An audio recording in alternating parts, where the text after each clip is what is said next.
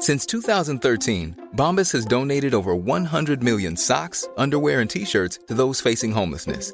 If we counted those on air, this ad would last over 1,157 days. But if we counted the time it takes to make a donation possible, it would take just a few clicks. Because every time you make a purchase, Bombas donates an item to someone who needs it. Go to bombas.com slash ACAST and use code ACAST for 20% off your first purchase. That's bombas.com slash ACAST, code ACAST. Millions of people have lost weight with personalized plans from Noom, like Evan, who can't stand salads and still lost 50 pounds. Salads, generally, for most people, are the easy button, right? For me, that wasn't an option. I never really was a salad guy. That's just not who I am. But Noom worked for me. Get your personalized plan today at Noom.com. Real Noom user compensated to provide their story. In four weeks, the typical Noom user can expect to lose one to two pounds per week. Individual results may vary. Hi, this is Bachelor Clues from Game of Roses, of course, and I want to talk about Club Med. Everybody knows Club Med has been the pioneer of the all inclusive resort since 1950, with almost 70 resorts worldwide, ranging from beachside destinations in the Caribbean and Mexico to exotic locations like the Maldives and Morocco, or even the mountain destinations like Japan and the European Alps. Dine on delicious gourmet cuisine, enjoy more than 20 activities, and make memories with your family. For more information, visit clubmed.us or call 1 800 Club Med or your travel advisor.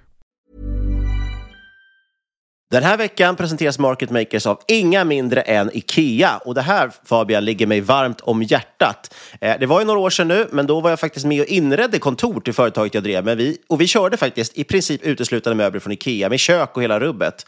Eh, och som nog alla vet, varför väljer man IKEA? Jo, för att det står för hög kvalitet, snygg design och fantastiska priser. Ja, jag sitter i en kontorsstol nu från eh, Ikea och jag vet ju att många finansexperter där ute gillar att köpa de här Herman Miller-stolarna för, och går de för 5 till 10 000.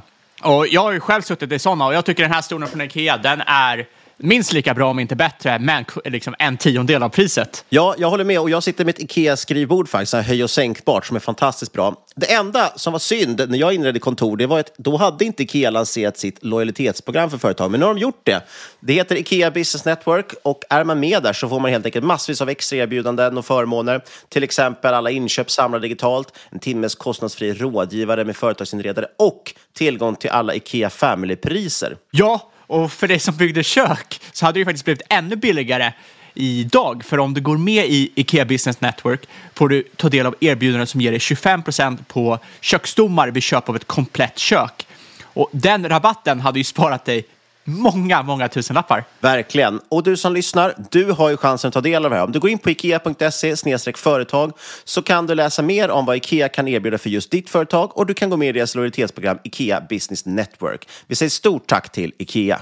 I'm amazed how many people own stocks. They, they would not be able to tell you why they own. They couldn't say in a minute or less why they own. Actually, you really press them down and say the reason I own this is the sucker's going up. There's enough cash in the financial system, and there's an infinite amount of cash at the Federal Reserve. An infinite amount put of cash. Put that check in a money market mutual fund. Then we'll reinvest the earnings into foreign currency accounts with compounding interest, and it's gone. So they had to do something. All they had left was just to print money and start buying things. And that's what they did. Quick buck artists come and go with every bull market, but the steady players make it through the bear market. They say money can't buy happiness. Look at the fucking smile on my face. Hej och välkommen till ett nytt avsnitt av Market Makers. Och vilket avsnitt vi har för er. Vi har med oss en riktig Twitter-profil idag som ska gästa podden. Nämligen appmakaren, eller 30 miljoner på Avanza, eller Henrik, beroende på. Kärt barn har många namn. Ja, han heter ju en drös miljoner på Avanza nu. Men, Ja, där, jag vet inte om det är för att det har gått bra eller för att det har gått dåligt. Om det är mer eller mindre än 30 miljoner. men det här är ett jätteintressant avsnitt. Först och främst, han inriktar sig på kvantitativa strategier. Men han eh, har ju också skapat och sålt eh, appar, bland annat Quizkampen som han sålde till eh, Mag Interactive. Så att vi går lite, som lite in här på kvantitativa strategier och vi går jättemycket in på mobilspel, spel, vad man ska tänka på eh, liksom för att kunna hitta nästa hitspel, investeringar och så vidare och så vidare. Precis, har du minsta intresse i att förstå den branschen och den typen av bolag så är det verkligen värt att lyssna. Som vanligt dock ska vi påminna om att det inte är någon rådgivande rekommendation. Vi berättar vår process, hur vi tänker, gör alltid en analys och glöm aldrig att alla investeringar är förknippade med Risk och den här veckan sponsras Market Makers återigen av NordVPN. Den smidiga och säkra lösningen för dig som till exempel vill använda VPN för att spana in streamingtjänster i andra länder eller kolla på ditt favoritinnehåll även när du är på resande fot. Dessutom surfar du krypterat och säkert via NordVPN. Men som om inte det vore nog får du dessutom en födelsedagspresent om du tecknar ett abonnemang idag. Ja, trots att det är NordVPN som fyller år så får ju faktiskt du också ett paket, konstigt nog.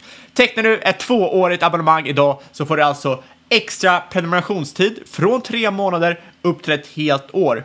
Dessutom får du som vanligt en extra månad om du använder vår länk nordvpn.com marketmakers. Länk finns i avsnittsbeskrivningen. Ja, och det är dessutom 30 dagars pengarna tillbaka-garanti om du inte är nöjd, så det finns ju egentligen ingenting att tveka på. Vi säger stort tack till NordVPN. Då säger vi välkommen till podden Henrik, eller du är ju känd på Twitter. Jag sa att du har bytt användarnamn. Förut hette du 30 miljoner på Avanza, nu heter du en drös miljoner på Avanza. eh, vi kan väl kanske börja i den änden. Eh, varför det användarnamnet? Vem är liksom du och varför har du det användarnamnet? användarnamnet? Eh, ja, men bra, mycket bra fråga. Eh, jag kan väl, en viss ånger känner jag inför val av användarnamn, det vill jag ändå erkänna. Eh, men i början började det som ett eh, sätt eh, för mig att anonymt kunna twittra om saker. Eh, som jag kände helt enkelt att jag kanske inte kunde... Eh, jag, jag saknade den kanalen i privatlivet, för jag tyckte vissa grejer var väldigt svåra att prata om. Så, så var det väldigt skönt att ha det som en outlet på Twitter. Och då tänkte jag så här, här ska jag inte hymla med grejerna. Här går jag rätt på bara. Då tänker du på det här klassiska att man inte pratar pengar liksom? Ja, men verkligen. Mm. Och, och också som i, i början när jag twittrade, så twittrade jag mycket om eh, kanske baksidan med FIRE och sådär också. Eh, att det finns en sån del av det. Och det tror jag är ännu mer svårt att prata om i vanliga sammanhang för att eh, det har jag märkt att det blev folk bara provocerade av att höra. Och stackars dig som sådär säger man ironiskt då. Eh, så det var också en del av det att eh, jag ville kunna prata om de delarna också då. Och eh, du har som Twitter-handle, eh, heter du Appmakaren. Du kanske ska börja där. Varför heter du så? Det, jag tänker att vi kan komma in lite på din bakgrund då kanske. Ja, nej men absolut. Eh, jag håller på med appar, bygger apps själv och tillsammans med andra. Eh, men det började 2010 när jag tillsammans med Kalle Landin, Olle Landin och min bror Robert Willstedt startade ett företag eh, som heter eh, Feo Media AB. Och vi, vi grundade mobilspelet Quizkampen och en massa andra mobilspel i samband med det som aldrig blev kända.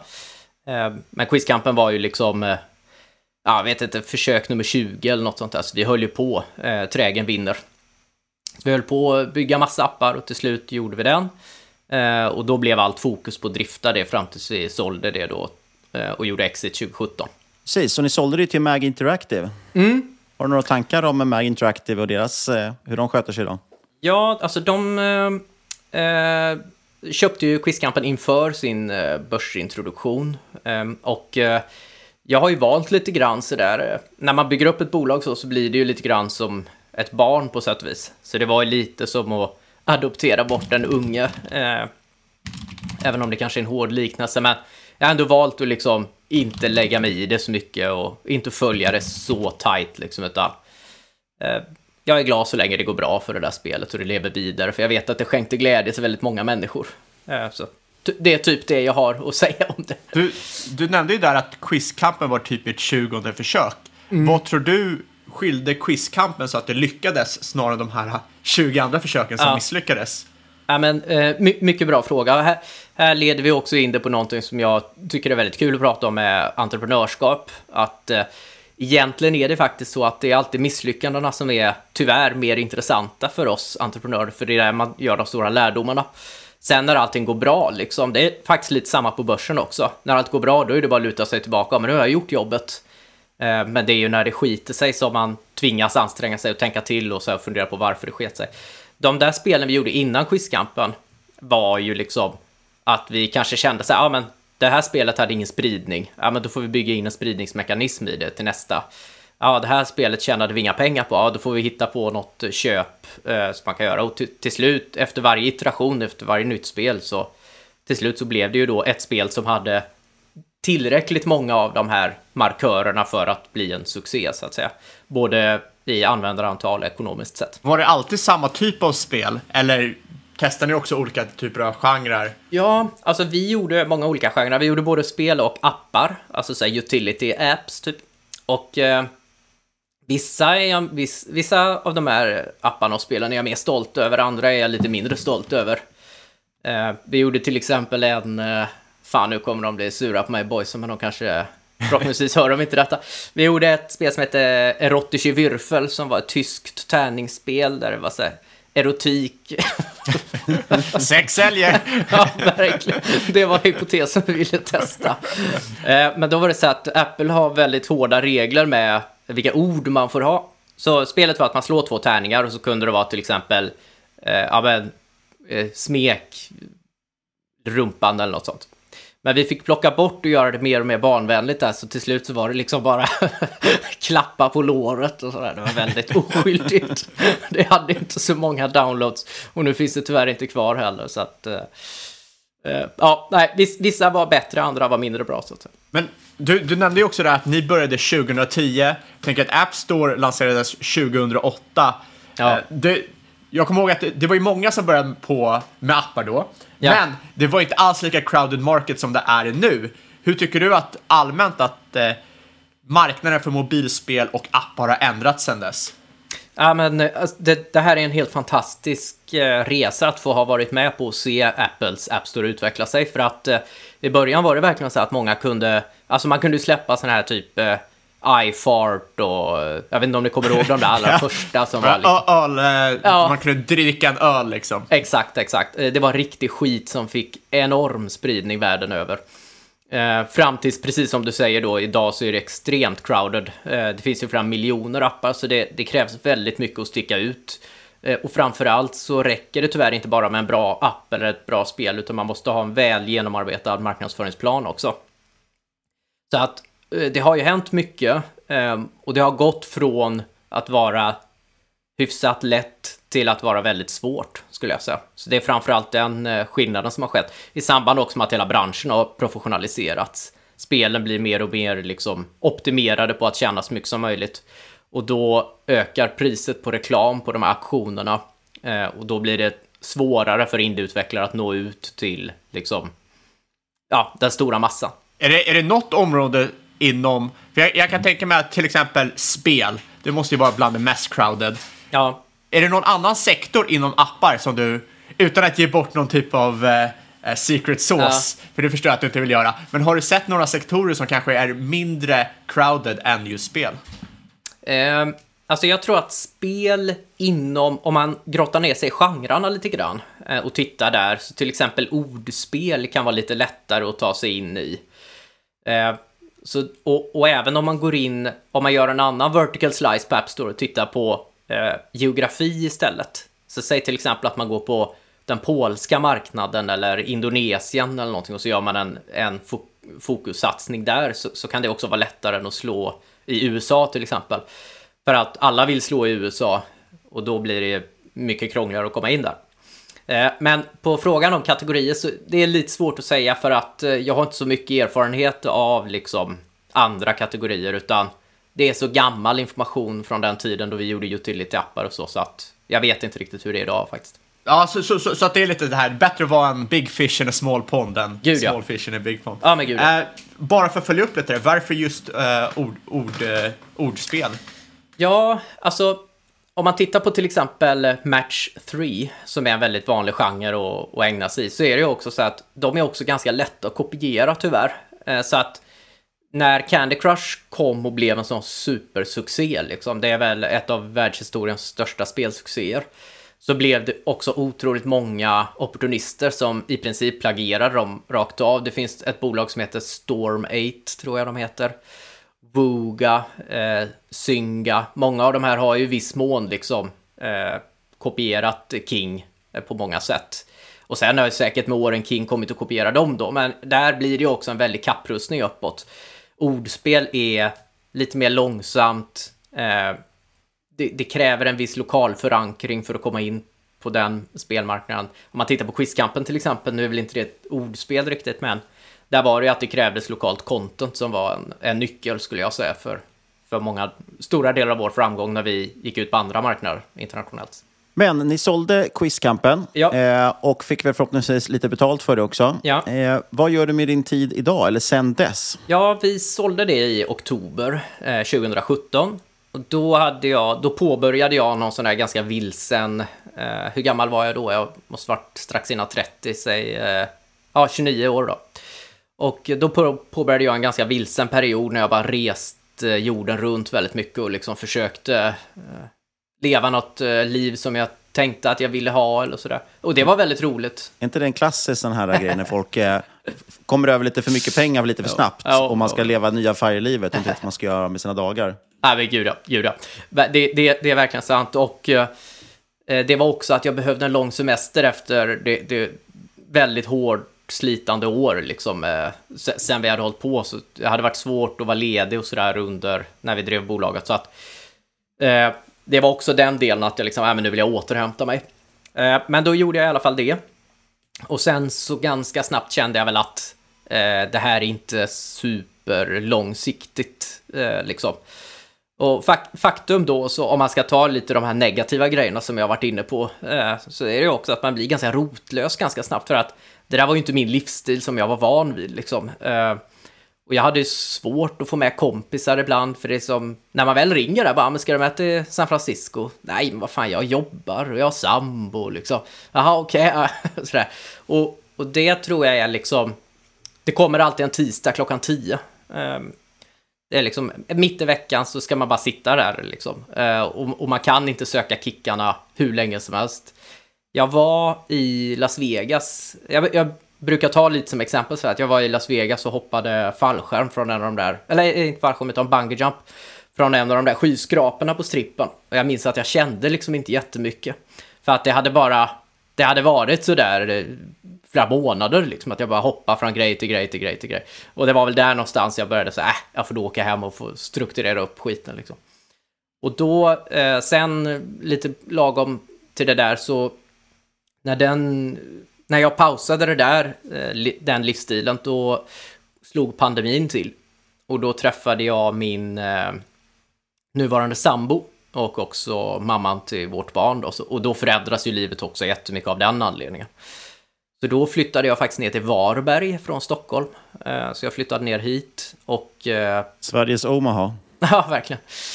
Har jag hört. Ja. Även Nem- NemCap och Professor Kalkyl är väl baserade i Varberg. Ja, det är väl så, va? Ja, eh, precis. Eh, så att eh, det, jag, jag hänger här lite grann, tar promenader vid havet och sånt, men har kvar lägenheten i Stockholm, så jag, jag är där uppe ibland. Liksom. Eh, så det var väl eh, ja, post-fire-livet då, så att säga. Sen har jag gjort massa andra grejer också, men jag vet bara inte vad jag skulle sätta punkt riktigt. Nej, men, precis. men vad gör du idag? Du investerar i bolag eller vad, vad gör du om dagarna? Liksom? Mm. Ja, men eh, börsen blev liksom, alltså börsen har alltid varit ett, ett intresse för mig. Eh, sen jag köpte min första aktie i H&M när jag var, eh, precis hade fyllt 18 år. Eh, och så gick den ner jättemycket, finanskrisen kom där eh, och jag liksom eh, förlorade några hundra på det och hade ångest och sådär. Nu, sen så var det ändå någonstans här, där började liksom en del lärdomar komma. Eh, så att under alla Quizkampen-åren så hade jag med eh, börsen som ett så här, sidointresse. Så när vi sålde det så blev det väldigt naturligt att jag gick över och köttade det på heltid så att säga. Så att det blev liksom min stora grej.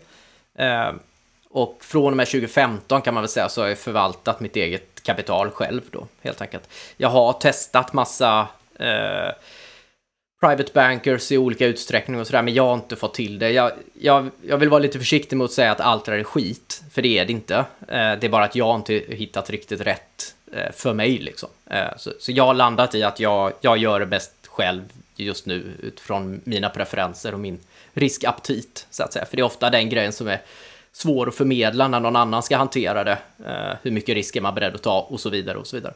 Så jag kör en liten variant av Golden Butterfly där på börsen då. Och sen är det mycket kvantitativa strategier som har tagit, tar mer och mer eh, andel i portföljen.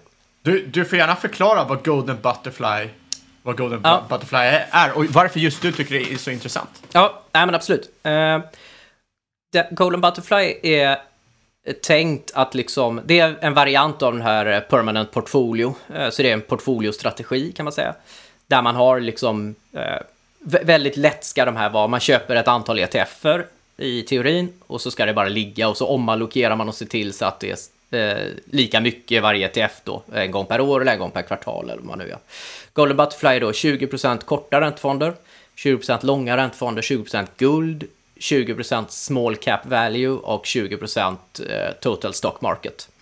Och eh, så, så, så jag har börjat med det, det är liksom grunden i portföljstrategin. Sen när jag av naturliga skäl i de här korta och långa räntefonder så har jag seglat iväg lite för det har ju varit riktigt eh, nattsvart att ha långa räntefonder eh, egentligen.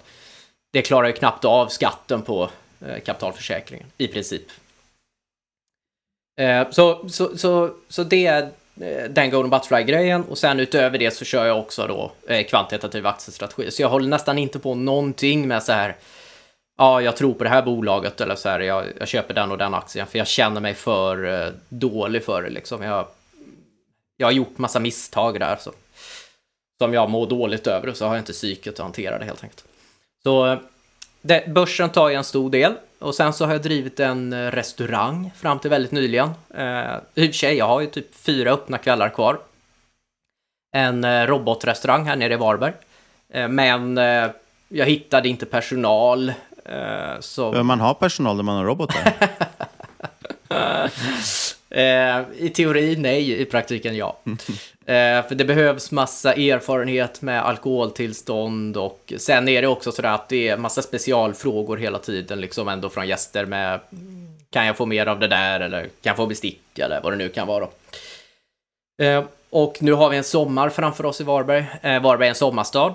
Eh, så jag eh, kände att jag kommer inte klara det här helt enkelt. Jag kommer inte hitta tillräckligt med folk. Så då kommer det bli att jag själv kommer behöva stå där nere varje kväll. Eh, och det pallade jag inte med. Så jag tänkte cut your losses och så dök det upp ett erbjudande och så sålde jag det helt enkelt. Så det, det känns tråkigt men det var ändå rätt beslut. Sen ska jag också säga så här bara for the record att det var inte bara personalbristen utan det är ju liksom många anledningar till varför man säljer ett bolag. En del var ju också att eh, det är inte jätteroliga tider ekonomiskt att driva restaurang. Eh, med inflationen höjer priserna från leverantör. Lågkonjunkturen och inflation sätter större press på gästerna, vilket gör att de får sämre köpkraft. Så krögaren hamnar mitt emellan två ganska deppiga utvecklingar. Eh, I kombination med att elpriset har varit högt så har det varit lite så här, hur fan ska jag navigera mig runt allt detta liksom? Så det, det var också en del i det. Vi, vi, vi ska bara spola förbi här, alltså att du sa att det var en robotrestaurang. Du får jättegärna gå in lite på vad, vad, vad en robotrestaurang Ja, innebär. Ja, absolut. Ja, både du och robotarna är ju YouTube-kändisar också. Ja. Mauri var förbi, eh, faktiskt. Var det därför du behövde stänga? Nej, det korrelerade av... Snarare tvärtom kanske. Ja, ja, ja, ja, precis. Nej, men det har ju varit eh, självklart då fullt, he, helt fullknökat i bokningen efter att han var där, vilket är jätteroligt såklart. Så det har varit jätteskoj. Eh, och de var ju väldigt gulliga också, de som var där och filmade för övrigt. Så att det, det var bara positivt och roligt. Men eh, robotrestaurangen funkar så att eh, man har en digital platta i bordet som sitter fast framför sig i bordet. Liksom. Eh, ett system som vi utvecklat själva. Och där beställer man då löpande. Eh, man fyller på sin egen nota. Så varje plats har en egen. Eh, så om Fabian blir sugen så, ah, men nu vill jag ha lite ribs till exempel. Och så säger Niklas efter tre minuter så, ah, men nu tar jag lite fried chicken. Så, här, så går det bra. Så det, tänk lite grann som ett sushibälte ungefär. Eh, och sen så kommer då maten ut på, eh, den tillagas i köket av kockar. Och sen så skickas den ut med robotar som letar sig fram då till bordet och, och levererar den här maten. Helt enkelt. Ett extremt galet, extremt excentriskt vansinnesprojekt som också gick, precis som många hade gissat, åt helvete liksom. Så att, eh, eh, jag vet inte, jag, jag sa i någon intervju med Hallands Nyheter här nere att ingen minns en fegis. Jag tror att jag gillar att luta mig mot den grejen, för det här var liksom... Nej, det, det var lite, lite väl out kanske. Även för mig. Hur, hur, hur gick tankarna från du vet, appmakare till att driva restaurang? Det känns som ett Ja. väldigt stort hopp där. Ja, nej, men verkligen, verkligen, verkligen. Och jag menar, i, i hindsight så är det ju ett för stort eh, hopp, eh, absolut. Och det var ju också eh, jättejobbigt med, jag saknade erfarenhet och så. jag eh, har, mitt stora intresse har alltid varit att laga mat. Jag, jag älskar det. Eh, och jag har alltid älskat teknik, så mötet var egentligen givet. Problemet var ju att jag saknade erfarenhet från restaurang. Så att eh, där blev det liksom, där clinchade det lite, det blev riktigt tufft. eh, att liksom samtidigt sätta sig in, hur funkar ett kök och hur funkar alkoholtillstånd och funkar allt det här liksom. Samtidigt som jag också ska få ordning på plattan och de här robotarna och... Ja, det blev, det blev rätt övermäktigt här faktiskt. Ja, det kan jag tänka mig. Mm. Är, restaurang från början är inte det lättaste eh, företaget att driva. Och sen ett Nej. helt nytt koncept på det också. Och Ja. som ny. Nej, verkligen. Det var tufft. Jag tänkte vi skulle hoppa tillbaka lite till de här kvantitativa modellerna. Ja, eh, kul. Hur hamnade du där? Va- Varför var du intresserad av det? Ja, alltså... Eh, hur hittade jag det där egentligen? Jo, men det började nog med att eh, jag, likt många andra, eh, är väldigt trött på fondavgifter. Liksom. Och eh, tyckte det var kul att börja grotta ner mig i teori kring sådana här kvantitativa strategier. Vi har ju en kvantguru i Sverige som heter Henning Hammar. Eh, jag hade läst eh, mycket som han hade skrivit, mycket klokskaper och hört honom i lite poddar och sådär. Och inspirerades jättemycket av det här och tillsammans då med en eh, kompis till mig som heter Thomas Serholt, en eh, Varbergsbo, så började vi liksom att sakta men säkert eh, förkovra oss i detta jättemycket. Ganska snabbt så kände vi att eh, fasen här finns verkligen någonting. Det är superintressant med de här typ value composite. Eh, det är väl James och Shaughnessy tror jag, eh, om jag inte minns fel. Ja, jag har för mig det också. Eh, att, att det är väldigt intressant sätt att filtrera fram lite undervärderade bolag på som är bättre än bara PE-strategin då. Eh, Boktips där är väl eh, What Works on Wall Street. ja, precis, precis. Den hänvisas ju till eh, eh, frekvent i, i våran app då, som jag inte har nämnt, inser jag. Vi, Nej, vi ska komma in på den också Ja. sen. Eh, vi, eh, för, för att få fram de här strategierna så höll vi på att söka jättemycket och han läste massa litteratur, Thomas. Och vi byggde skript för att liksom sortera fram alla. Framförallt så hittade vi en strategi som jag tycker är skitrolig som heter Tiny Titans. Jag är ganska säker på att det är O'Shaughnessy också. Eh, och den är ju, tycker jag, väldigt rolig för det är då liksom eh, small cap, first north och mid cap tror jag. Eh, Så det är liksom bara sådana här små pluttbolag som, som ligger precis i lindan av en förändring kvantitativt då. Eh, det som var mitt problem med den, jag, jag har, kan inte investera i den längre tyvärr för att transaktionerna blev lite eh, stora och gick inte igenom och sånt där. Eh, så för mig funkar det inte jättebra, men eh, för någon med lite mindre kapital så skulle den nog kunna vara riktigt kul tror jag. Så att det vi gjorde då var att vi började med en liten app. Bara för oss själva egentligen. Ett väldigt bra sätt tycker jag att börja med en app för övrigt. Men ett verktyg vi behövde väldigt mycket som var liksom som länkade direkt ut till Avanza och sådär. För vi, jag, både han och jag satt och krånglade med orderläggningen och så. Och helst vill jag kunna göra det på farten i, i, via mobilt då. Så då byggde vi en liten app som heter Vinstra. Och den har jag ju faktiskt promotat lite på min Twitter. Och vi har väl ändå några hundra som kör den nu. Och det är fortfarande någon form av beta. Eh, liksom. Late beta får man ändå kalla det. Den är, det är lite buggigt och så. Eh, men, men strategierna funkar i alla fall. Så det är aktielistorna buggar inte. Eh, jag kan nämna det snabbt också. Du sa ju investera fysiken där. Han har gästat oss i avsnitt 64 och 104. Vi kan länka till dem också i avsnittsbeskrivningen. Mm. Så, eh, men, men det som lockar med kvantstrategier det är ju att det ger mig svar på tre frågor som jag väldigt gärna vill veta. Eh, och det är vad ska jag köpa? När ska jag köpa det? Och när ska jag sälja det? Eh, för att det var lite de grejerna där jag gick vilse. Jag har gjort sådana djävulusiskt dåliga affärer. Eh, och även tyvärr liksom med större belopp också. Jag kommer ihåg någon gång, typ 2015, så gjorde jag en sån här klassiker i någon fond som heter Skagen Tellus. Och jag hade ingen aning om vad det var jag investerade i. Eh, och så tyckte jag, ja men den här har gått stadigt uppåt i all evighet. Och så gick jag in och dagen efter jag hade köpt så bara kraschade den ihop. Och då sålde jag allt.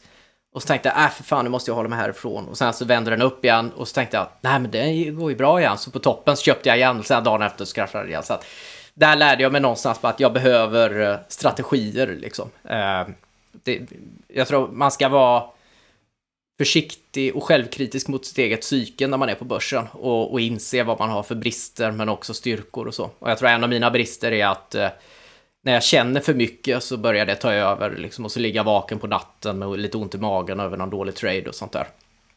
Så då, då passade det min personlighetstyp väldigt mycket med kvantitativa strategier.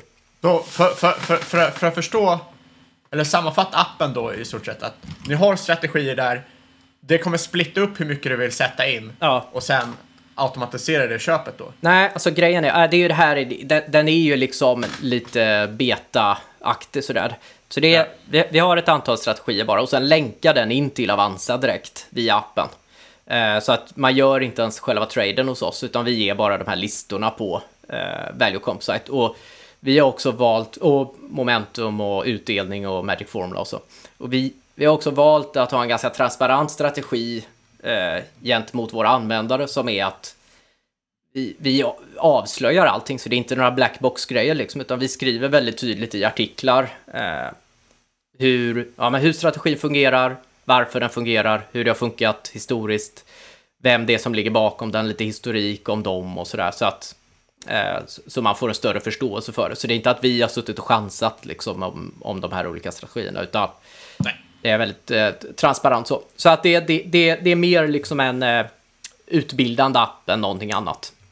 Skulle man kunna säga. Och eh, som jag förstår, det är några få strategier eh, där, beta fortfarande. Men vad är liksom målet? Har ni något mål? Jag förstår att ni har byggt det för er själva, men ja. är det någonting att ni ska ha så många kvantstrategier som möjligt eller ta fram de som ni tycker är bäst? Eller?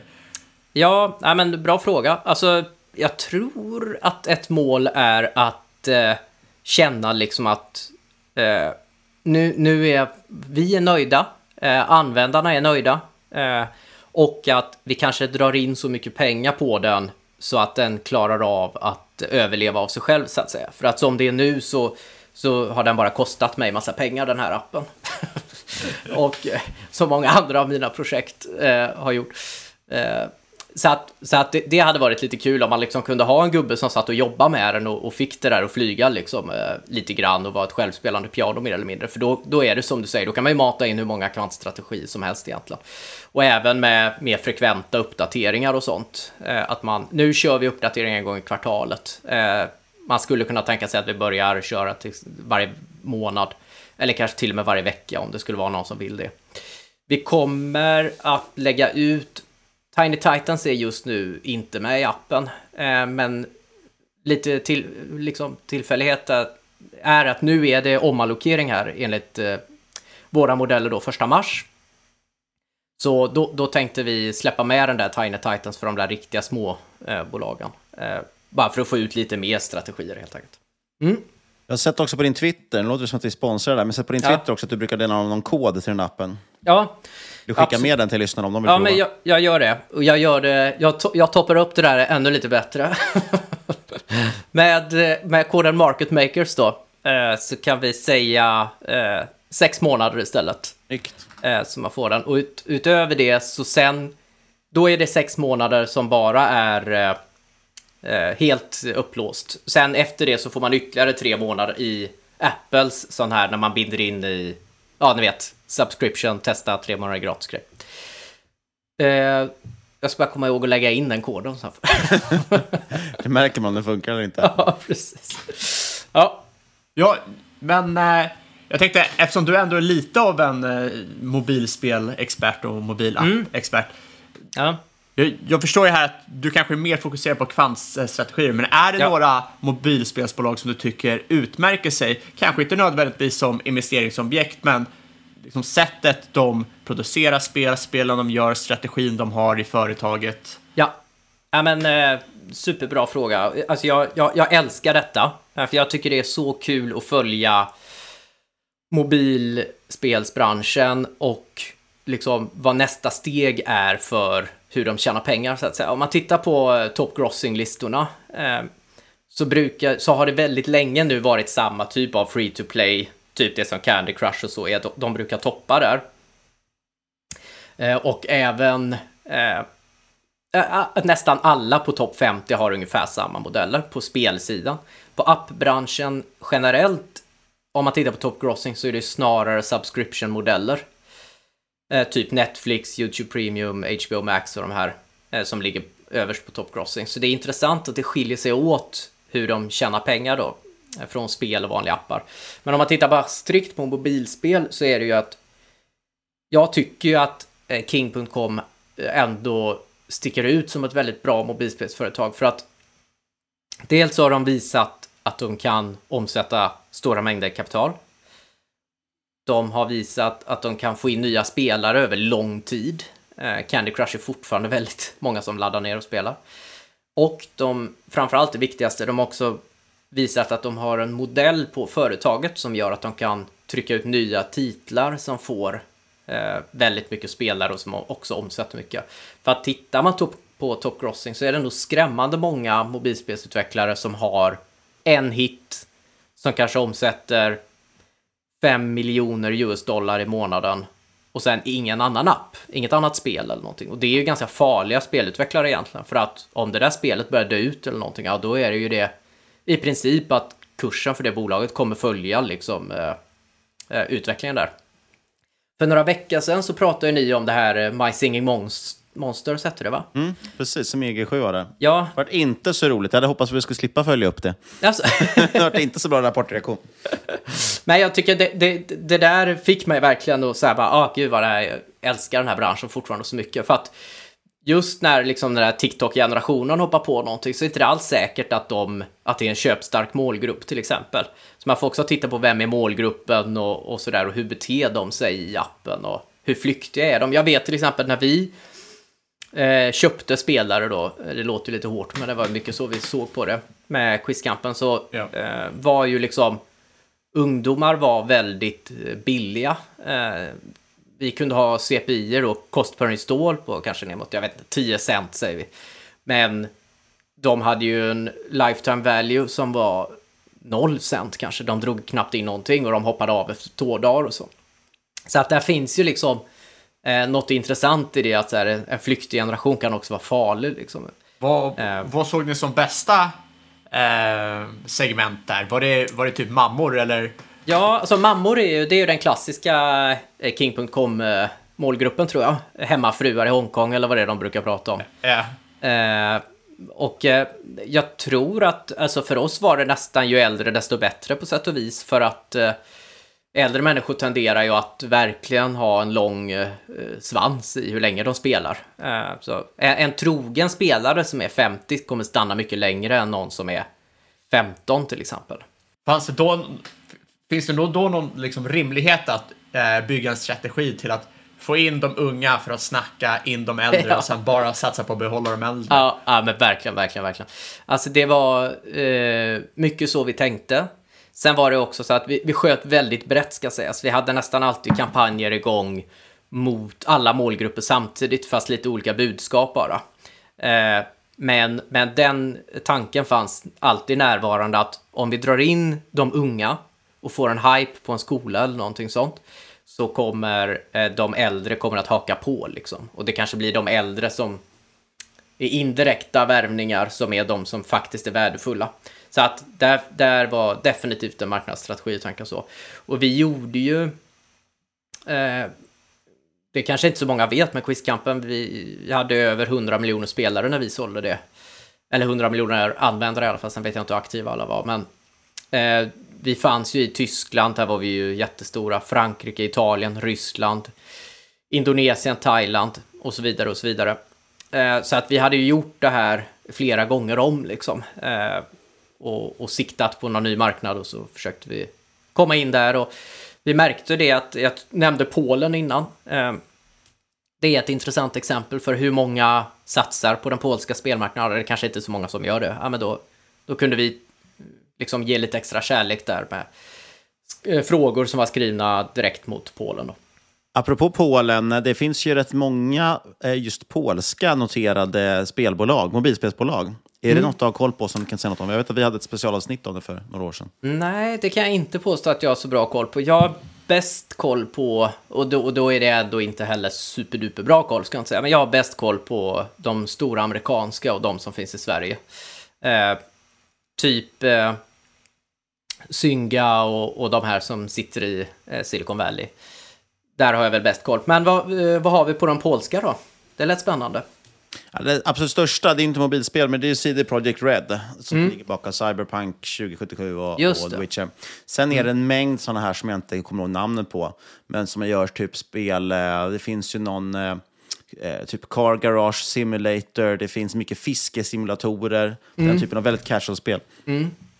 Jag såg, det finns ju de här, Playtika, de är inte... Playtika, de är inte från Polen va? Nej. För det... Det vet jag faktiskt inte. Eh, jag tror de är... Nej, det fan, frågan är om inte de är... Nej, det är Playrix som är det här ryska bolaget, tror jag.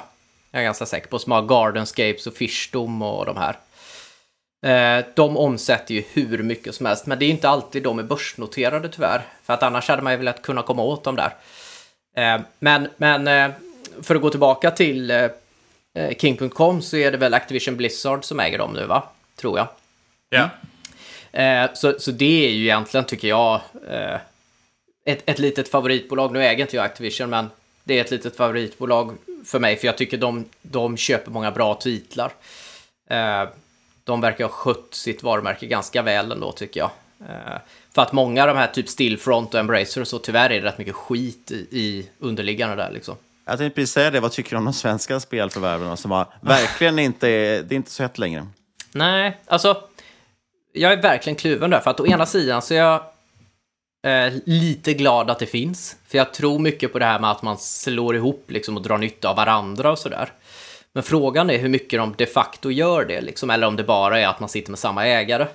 För att om man verkligen drog nytta av varandra eh, inom de här stora ägarbolagen, då, då, då, då finns det en styrka. Men det är ju inte bra om ägarna cashar ut och blir fat cats efter det. För att eh, man ska ju fortsätta eh, producera och driva på liksom. Eh, jag har lite dålig koll på hur de, eh, Embracer och Stillfront, gör med incitamenten efter där. Men, eh, men, men det jag har sett i portföljen är ju inte superimponerande. Eh, jag vet inte, Stillfront har väl Unravel i och för sig tror jag. Vad har du annars för favorit på, på svenska börsen när det gäller mobilspel? Eh, usch, ah, det är svårt. Nej, jag, jag, jag vet inte. Eller di diplomatiskt svara Mag Interactive kanske, eftersom Ja. quizkampen. Absolut, absolut. Det är ingen ofavorit i alla fall. Jag, jag, jag tänkte, du har ju nämnt King äh, flera Mm. gånger. Jag tänkte Ja. vi kanske kan spola tillbaka bandet lite där, för du nämnde Ja. ju att King.com var ju väldigt bra på att hålla igång sitt spel Candy Crush, men också Ja. andra Ja. spel. Till skillnad mot många av de här äh, så kallade one-hit wonders. Mm. Vad, vad tror du liksom, de gör eh, till skillnad mot de här äh, som inte lyckas få, få igång andra spel? Eh, ver verkligen. Alltså jag tror att eh, det som King gör rätt är att de... Jag tror att de har en struktur kring eh, hur de bygger sina spel. Eller rättare sagt, jag vet eh, hur de eh, gör. Eh, I alla fall hur de gjorde förr. Eh, med liksom att de utvärderar gameplay väldigt noga och kollar sådär. Ja, men hur, bra, hur roligt är det här gameplayet? Är det värt att liksom eh, skissa upp det här ordentligt och göra ett stort spel av det? Och så jobbar de med en iterativ process. Eh, och det tror jag är superviktigt. De vågar tro på sig själva väldigt mycket, så de är ju ändå hyfsat eh, att de gör, kör sin grej liksom med Bubble Witch och Pet Rescue och, och sådär. De, de har ju någon mall ändå som man ser att det där är ett King-spel. Till skillnad från många av deras konkurrenter som bara kopierar dem rakt av. Eh, sen vet jag att King har också en enorm dataanalysavdelning. Eh, så att de lägger väldigt mycket krut på dataanalys. Eh, och på att det liksom ska... Eh, bakom kulisserna, allting som händer under huven, ingenting händer av en slump där. Eh, så jag, jag är ändå imponerad av eh, det sättet att arbeta. Ehm, och jag tror att de kommer fortsätta vara bra ett tag till. Sen är ju problemet att deras position i Activision Blizzard blir ju ändå så pass liten så att. Det hade varit bättre om det var ett helt, en, en egen börsnot, en egen aktie, King.com, för det var det ju ett tag på New York-börsen tror jag. Du, du, du nämnde där att de liksom utvärderar roligheten i spelet. Mm. Vad, vad för typer av utvärderingsmetrics, så att säga, ehm, du, dels tror du de kollar på, men också tycker du är viktigt att kolla på i ett Mm. spel? Eh, jag tror att eh, Kim.com tittar på, och det här är bara gissning, eh, men det är helt enkelt hur länge man sitter och, och tragglar ett gameplay. Det, det tror jag de mäter. Eh, någon form av stickiness. Sen tror jag, det, det, det, tycker jag också är viktigt för att det är ändå så här, gameplay är ändå eh, det första man ska börja med. Va, är, är detta roligt att göra liksom? Lägga korsord så här eller sudoku så där eller liksom skjuta gubbar hit och dit och så där. Om inte gameplay-mekanismen eh, är bra eh, så, så kommer man få problem senare hur många free to play-mynt man än tvingar in i appen liksom. Och det kan mätas med hur länge de spelar? Ja, där kan man ju göra på olika sätt. Eh, till exempel så har jag hört eh, att eh, vissa bolag kan inte ha, vet inte vilket, men eh, vissa gör ju så att man har skuggproduktionsbolag eller skugghemsidor som heter till exempel Fun Games Online.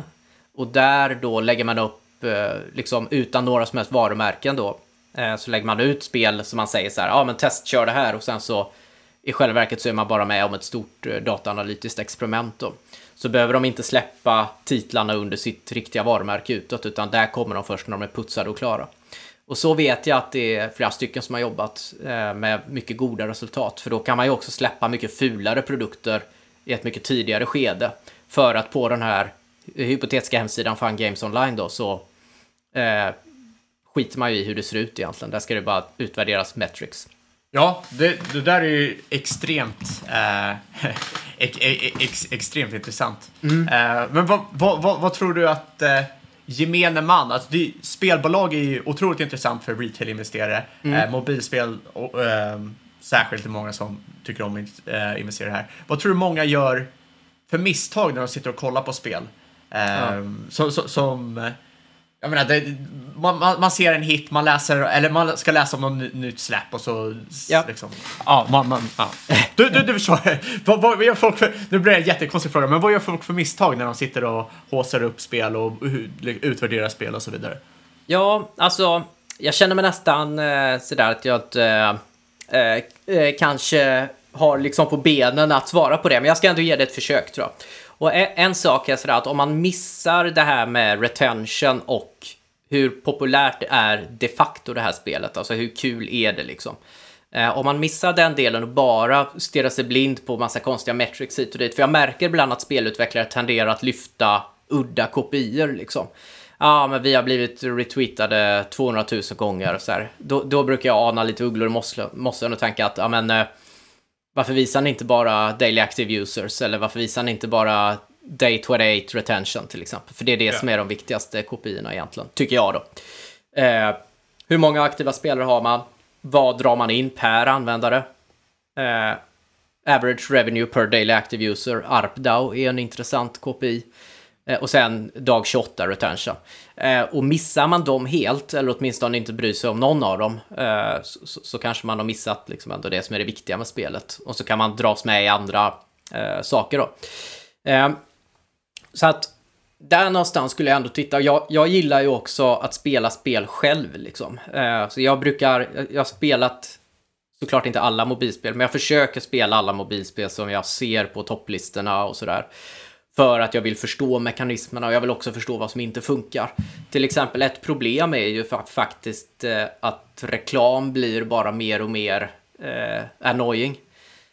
Och eh, det blir mer och mer svårt att skippa förbi reklamen. Vilket gör att jag flera gånger har liksom stängt ner en app på grund av att jag inte kommer ur reklamen. Och det tror jag är en kortsiktig vinst för spelutvecklaren i fråga.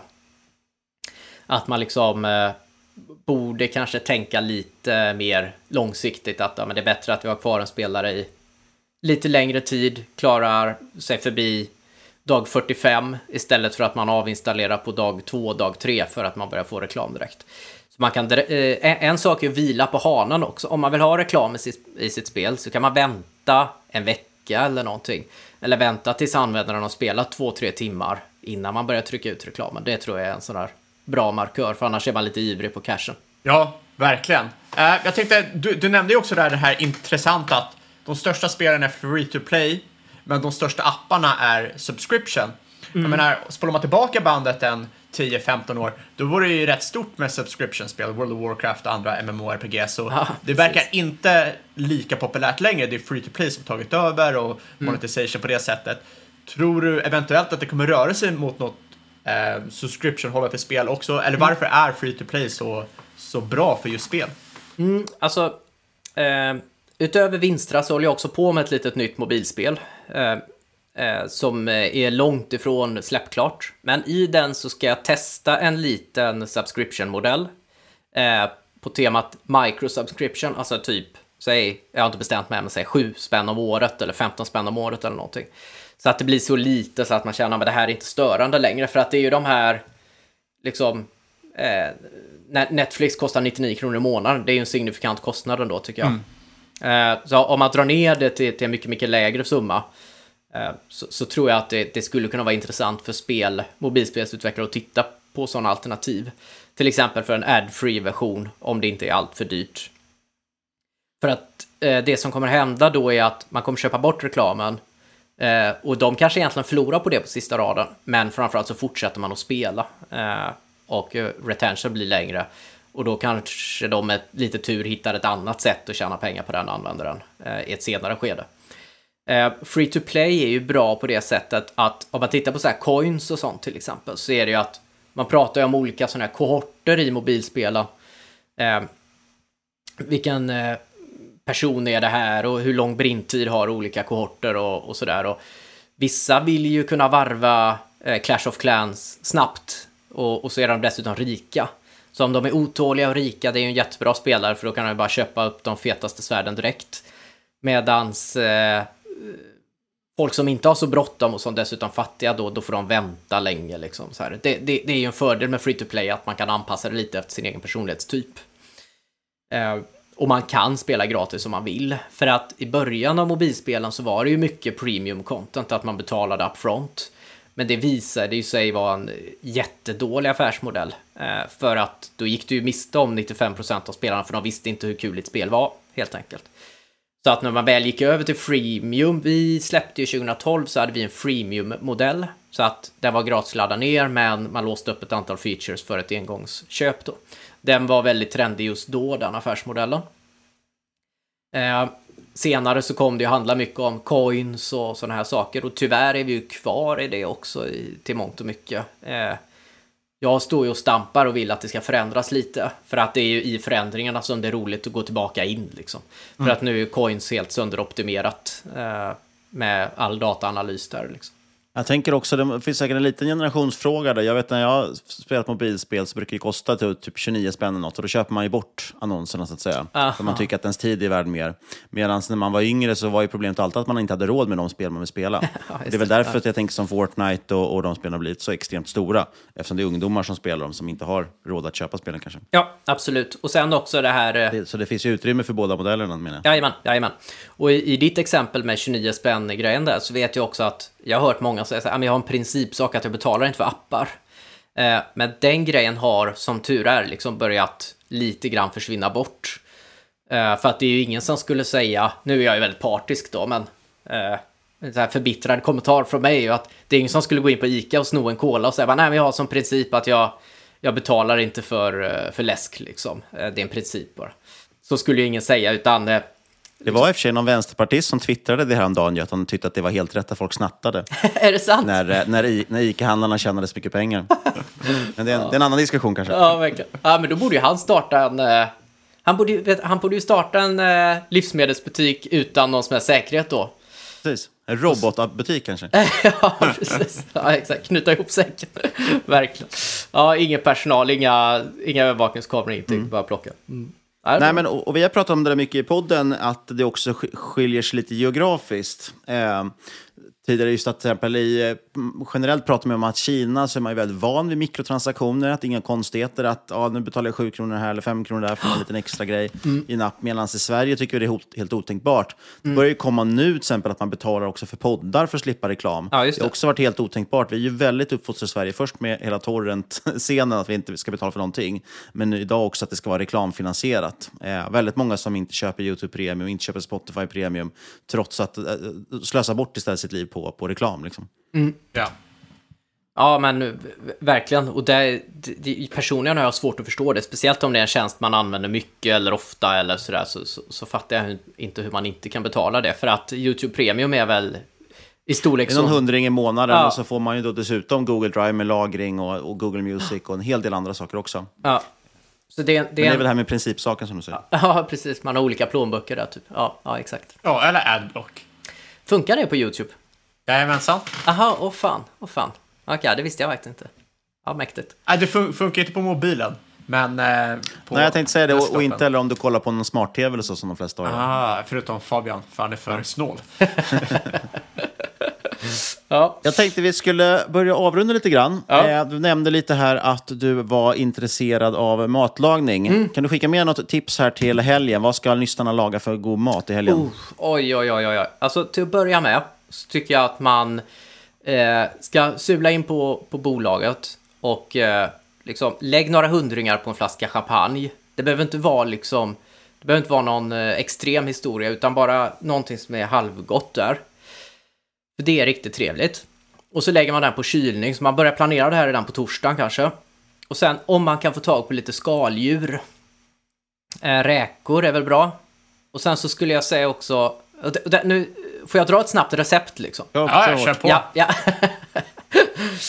Eh, Då kan man gå in i fiskdisken och så kan man botanisera, tar man lite olika skaldjur, så säger man så här, "Ja, jag vill ta lite olika, lite ostron, lite musslor, grejer så här. Spelar ingen roll om man inte är, är van vid det här sedan tidigare, det gör ingenting. Det blir bara kul att och liksom labba lite med. Och sen så gör man en liten mix av persilja, vitlök, parmesan, smör och salt. Det blandar man ihop och så kluttar man ut det på de här skaldjuren och gratinerar dem i ugnen snabbt. Eh, det, det, det här är en inst, ett insteg till att äta ostron och sånt om man inte är så van vid det. Liksom. För att gratinerade ostron är ju svingott verkligen med smör och parmesan och så. Så det, det tycker jag är bra, speciellt om det är lite fint väder också, för då välkomnar man ju våren här lite. Eh, så iskall champagne, lite gratinerade skaldjur och sen lite, en skål med räkor bredvid där. Jag tror, det låter väldigt dyrt och lyxigt, men jag tror faktiskt inte det behöver, behöver vara så farligt. Det är som att gå ut och äta på, på krogen liksom. Det här, man, det här blir säkert billigare. Sturecompagniet. Ja. Ja, det märks att du bor på västkusten också, när du kan få tag på färska skaldjur. Ja, ja, just det, just det. Ja, det är en nationell publik. Precis, och jag som inte ätit någon lunch idag, nu vart jag väldigt hungrig. eh, vi går vidare till en standardfråga. Bästa och sämsta investering du har gjort och vad har du lärt dig av dem? Oj, oj, oj. Nej, men sämsta investeringen, det var ju när jag köpte den här fonden. Eh, Skagen Tellus. Och det var ju helt enkelt bara för att jag gjorde det vid fel timing. Eh, och jag lärde mig att eh, jag behöver en strategi. Eh, en tydlig strategi eh, som, säger, som svarar på de här tre frågorna då. Vad ska jag köpa? När ska jag köpa det? Och när ska jag sälja det? Det var liksom det som var, det är de här grejerna jag behöver veta. Så det, det, det är min sämsta investering och eh, lärdomarna som jag drog av den. Och den bästa då? Den bästa, eh, det jag måste jag ändå säga är eh, Hexatronic. För att eh, den blev då framplockad av de här kvantstrategierna som jag kör. Och det här var också under en tid när jag hade börjat gå in med lite större kapital i, eh, i de här strategierna. Så då blev det liksom, i hårda pengar blev det en ganska rolig resa för mig. För det, man kan inte tänka bort det där helt heller. Utan det, det finns ju någonstans, när man håller på med börsen så är det ju att man ska ha två tankar i huvudet samtidigt. Där. Å ena sidan klara av att titta på procent när det är viktigt. Men också faktiskt att ibland titta på, stanna upp lite och bara vänta nu, vad, vad, vad är det som händer här egentligen i faktiska kronor och ören liksom. Ja, vad är det man brukar säga? Man kan inte äta procent. Så att, Nej, exakt, exakt, exakt. Eh, så att eh, Hexatronic blev väldigt kul för mig. Grafen ser liksom väldigt fin ut. Eh, sen har, får jag dra en bubblare på, världen, eh, på min sämsta affär också. En till. Ja. Jag hade ju Evo. jag lägger ut den på min Twitter. Jag lägger ut den där. Jag hade den en kort eh, tid liksom. Och det ser bara, det gör ont i hela kroppen att se det för att hade jag bara haft lite is i magen på den så hade det ju varit liksom. Eh, 2018 eh, ägde jag den, sen sålde jag den igen ganska kort efter det. ja, en klassiker med andra ord. Ja, tar det, det var ju helt sjukt eh, faktiskt. Så två sämsta och en bäst blev det. Som jag bjussar på. Ja, det var ju faktiskt väldigt tacksamt. Eh, lärdom på den bästa där på Hexatronic. Eh, en lärdom kanske är att eh, eh, stanna upp och fira segrarna när man har eh, gjort liksom, eh, ett strategiskt beslut så att säga. Just för att det var inte en chansning eller så, utan det var ju en kvantstrategi som jag följde som hade sagt köp den här nu. Och så gjorde jag bara det. Eh, dumt eh, liksom. Eh, och känslokallt och så blev det jättebra. Så, så en lärdom är också att komma ihåg att fira lite grann faktiskt. Så man inte bara helt springer bort sig och deppar ihop varje gång det går ner. Liksom. För att ibland, jag hänger ju en hel del på finanstwitter och även- om jag inte skriver så mycket så läser jag ju hela tiden. Och man märker ju av vissa som är väldigt tiltade åt att bara skriva eh, när det går skit. Alltså att man är helt, eh, får panik när det går ner. Och så märker man ju också vissa som bara skriver eh, när det går bra. Liksom. Jag tror det är väl, som allt annat så är väl den gyllene medelvägen är väl det bästa antar jag. Jag trodde det var typ 99,9% av Twitter. Ja, jag, jag håller med vad du menar. Det är faktiskt en del som bara skriver på andra också. Eller Ja. när bolag som de själva inte äger går uselt, är det vissa som kör också. Folk älskar det där. Ja, ja, folk älskar det där. Och trycka ner. Alla- Ja. Alla har det som, en, som olika typer av ventiler. Ja. Behöver ventilera på olika sätt. ja, för mig blev det FIRE-hemligheten. Alltså. Ja, Precis. Ja. Ja, och vi länkar förstås till din Twitter också i eh, avsnittbeskrivningen Mm. om man vill följa dig. Vi säger Ja. jättestort tack Henrik, vad kul att du ville gästa oss. ja, tusen tack och tack för en skitbra podd verkligen. Tack. tack. tack, ha det bra. Inget av den här podcasten ska ses som rådgivning. Alla åsikter för egen eller gäst och eventuella sponsorer tar inget ansvar för det som sägs i podden. Tänk på att alla investeringar är förknippade med risk och sker under eget ansvar. Vi vill rikta ett stort tack till NordVPN. Kolla in deras länk i avsnittbeskrivningen. Och ett stort tack till Henrik förstås också, vars Twitter finns länkad i avsnittbeskrivningen som sagt. Kontakta oss på podcast at marketmakers.se eller på Twitter och aktier at marketmakerspod och lämna gärna en recension på iTunes. Och sist men absolut inte minst, stort tack för att du har lyssnat, kära lyssnare. Vi hörs igen om en vecka.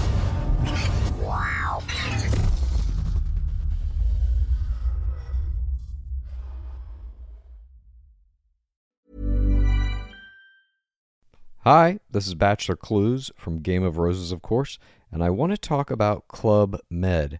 Everybody knows Club Med has been the pioneer of the all inclusive resort since 1950, with almost 70 resorts worldwide, ranging from beachside destinations in the Caribbean and Mexico to exotic locations like the Maldives and Morocco, or even the mountain destinations like Japan and the European Alps. Dine on delicious gourmet cuisine, enjoy more than 20 activities, and make memories with your family. For more information, visit clubmed.us or call 1 800 Club Med or your travel advisor.